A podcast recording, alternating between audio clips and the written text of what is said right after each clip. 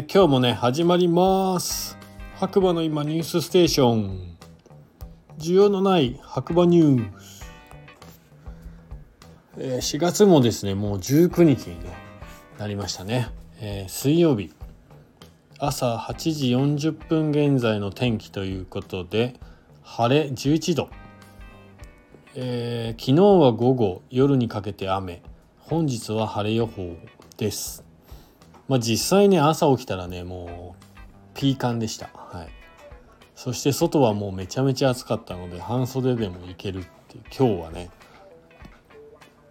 そんな気温です。で明日はねもっと暑くなるみたいですけども、えー、僕はちょっと用事があって佐久市の方までね。まあ、軽井沢の近くの方まで行ってきたんですけどもう本当に暑くて半袖で全然大丈夫。なんですけどやっぱ日が落ちてくるとねすごい涼しくて白馬に帰ってきたらなんと7度。10時ぐらいで7度でしたね。寒い。気温差どれぐらいあるんだっていうぐらいね寒いですよねだから。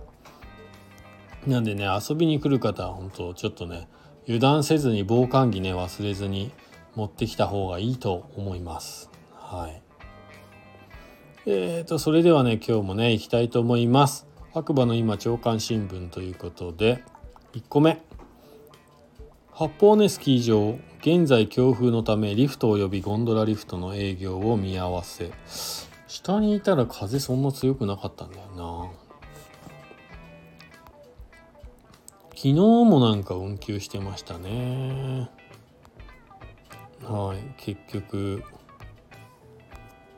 今日もダメだったのかな？わかんないですけどね。ちょっと白馬にいなかったんで。風はそんななかったと思いますけど山の上は吹いてたのかな？で2個目、えー、出るなら20代。出費2万円で白馬村の村議へ。29歳の挑戦。どういうことですかね？朝日新聞。デジタル。はい。えー、20代女性町村議の現場から。第2回。出るなら20代。出費2万円で村議に。フランス生まれ29歳の挑戦えー、北アルプスを望む山岳リゾート地長野県白馬村。国内外から多くの観光客が訪れる人口9000人弱の村で2021年4月加藤ソフィーさん29歳が村議に初当選した。村政史上最年少だった。そして朝日新聞の調査では今年1月時点で20代の女性村議は全国で加藤さんしかいない。選挙区選挙の告示日加藤さんは「なんだこれは?」と驚いたことを覚えている裏の選挙管理委員会から選挙ポスターの掲示場所を示す紙の地図を渡されたことだ高校時代からスマートフォンの地図アプリを使う加藤さんにとって宝探しみたいだったという手伝ってくれた友人と手分けして楽しみながら67箇所の掲示板に貼った。5日間の選挙戦では選挙カーは出さず街頭演説もしなかった。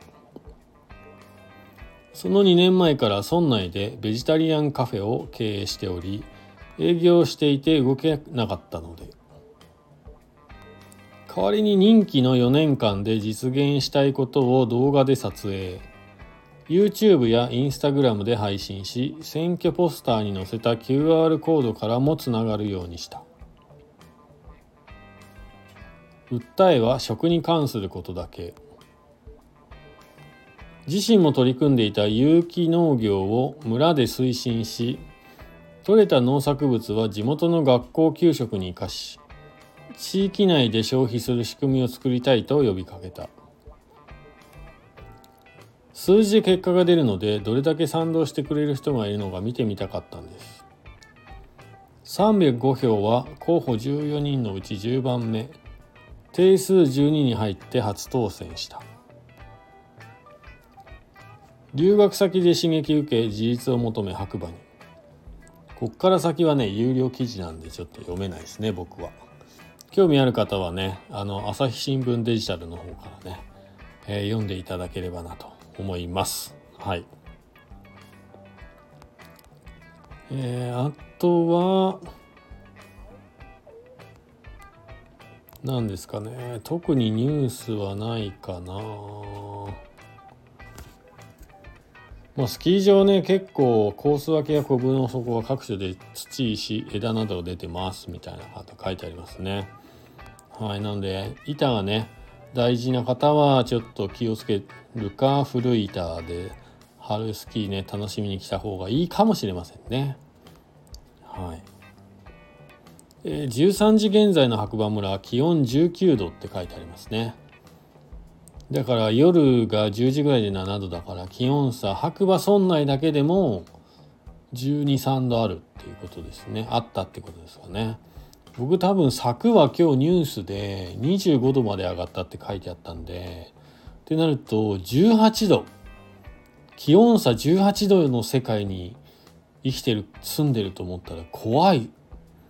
インドに行った時と変わんないですよね。インドにいた時でもっとかな。うん、年間で考えたらインドの時はマックス4 5 0度になって冬は0度とかになってたからまあそうですね。年間で考えると気温差が4 5 0度あるっていう。それはねあのインドに就職する時にねオーナーさんにも言われたんですけど。インドってそんな寒いって思ってないでしょ皆さん。マジ冬寒いっす。よ、はい、タイに行ってねタイのユニクロでねダウン買ったのを覚えてますね。それまだ今家でも着てますけどね。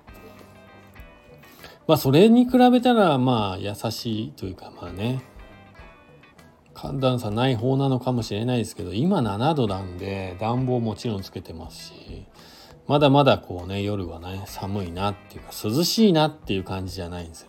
寒いなっていう感じです。はい。一桁ですからね。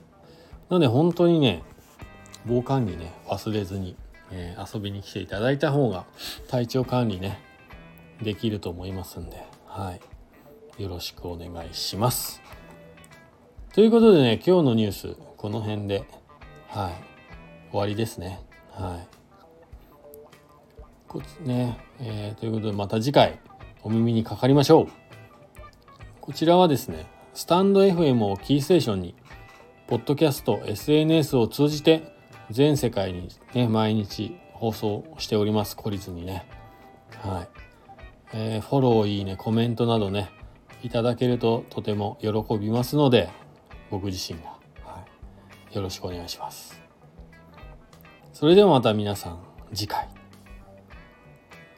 じゃあね、バイバーイ。